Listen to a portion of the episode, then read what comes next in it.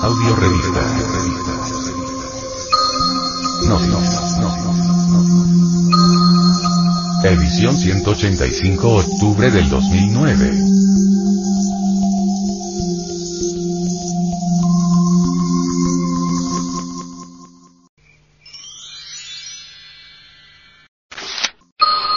Hacia la noche. Sobre la conciencia. La conciencia, lo más digno, lo más decente que llevamos en nuestro interior, es un tema de gran inquietud para todos aquellos sujetos que anhelan despertar, que demandan autoconocerse. Cierta vez el venerable maestro, Samael Aumeor, platicando a un grupo selecto de estudiantes gnósticos dijo sobre esta. ¿Acaso ustedes, han reflexionado en lo que es la conciencia? ¿Con qué podríamos comparar lo que es la conciencia? A un rayo de luz que se puede dirigir hacia una parte u otra, eso es obvio. Debemos aprender a colocar la conciencia donde debe ser colocada. Donde esté nuestra conciencia, allí estaremos nosotros. Ustedes que me escuchan en estos momentos, están seguros de que la conciencia de cada uno está aquí, si está aquí, gracias. Pero, ¿estamos seguros que está aquí?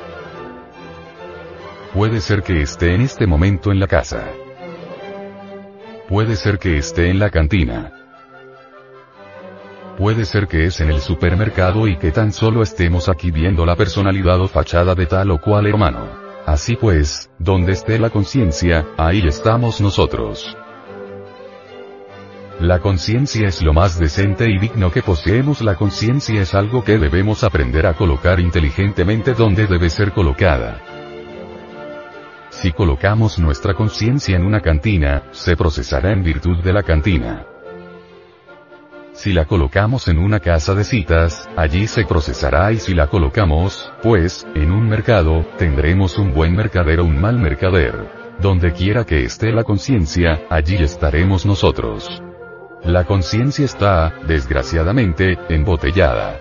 Un yo de lujuria podrá llevarla a una casa de citas, un yo de borracheras, se la podrá cargar para una cantina. Un yo codicioso se la llevará, por allá, a un mercado.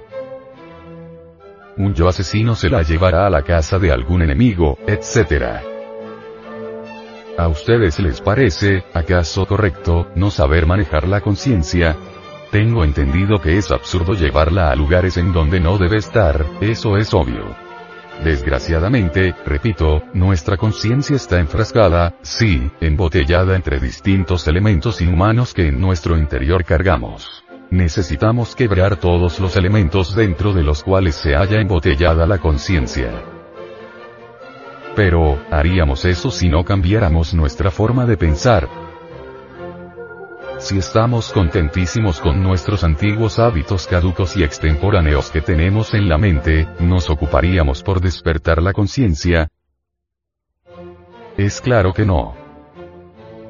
Si se quiere cambiar, vamos a cambiar desde ahora mismo, cambiando nuestros hábitos mentales, nuestra forma de pensar. Cuando uno cambia de verdad, origina cambios interiores. Cuando uno cambia su forma de pensar, puede, entonces, pensar en cambiar totalmente en su interior. Pero si en la mente siguen existiendo hábitos extemporáneos, ¿cómo puede decir uno que va a provocar un cambio en su conciencia interior? Eso no es posible, sería contradictorio que pensáramos una cosa e hiciéramos otra. No es posible. Así que necesitamos hacernos dueños de nuestra propia conciencia, colocarla donde debe colocarse, ubicarla donde debe ubicarse, aprender a ponerla en un lugar y aprender a quitarla. Es un don maravilloso, pero es un don que no estamos usando sabiamente.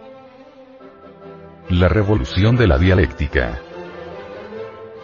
El monoteísmo siempre conduce al antropomorfismo, idolatría, originando, por reacción, el ateísmo materialista.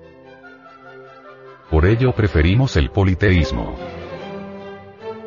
No nos asusta hablar sobre los principios inteligentes de los fenómenos mecánicos de la naturaleza, aunque nos califiquen de paganos. Somos partidarios de un politeísmo moderno fundamentado en la psicotrónica. Las doctrinas monoteístas conducen, en última síntesis, a la idolatría. Es preferible hablar de los principios inteligentes que no conducen, jamás, al materialismo. El abuso del politeísmo conduce a su vez, por reacción, al monoteísmo. El monoteísmo moderno surgió del abuso del politeísmo. En la era de Acuario, en esta nueva etapa de la revolución de la dialéctica, el politeísmo debe ser esbozado psicológicamente en forma trascendental, y además debe ser planteado inteligentemente. Hay que hacer un planteamiento muy sabio con un politeísmo monista, vital e integral.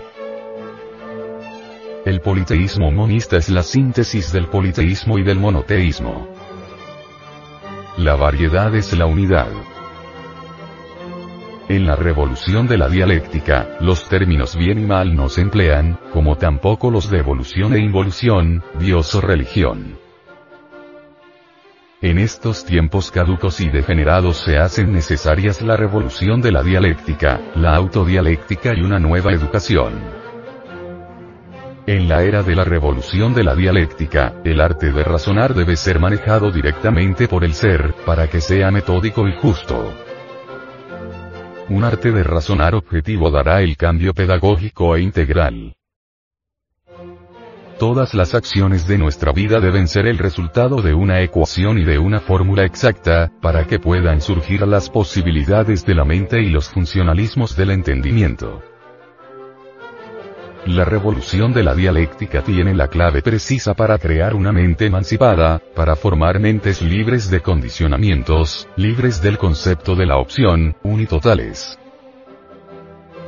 La revolución de la dialéctica no son normas dictatoriales de la mente. La revolución de la dialéctica no busca atropellar la libertad intelectual. La revolución de la dialéctica quiere enseñar cómo se debe pensar. La revolución de la dialéctica no quiere enjaular o encarcelar al pensamiento. La revolución de la dialéctica quiere la integración de todos los valores del ser humano. Samael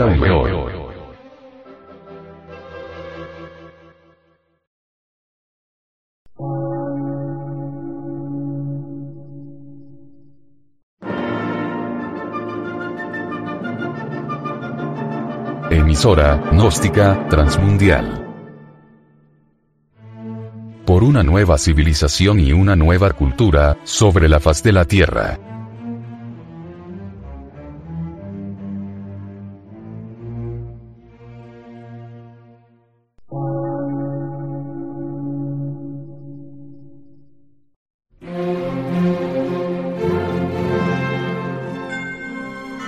Medio de radiodifusión científico, artístico, místico y filosófico. De la Asociación Colombiana de Centros de Estudios Gnósticos, Antropológicos, Psicológicos y Culturales. A.C.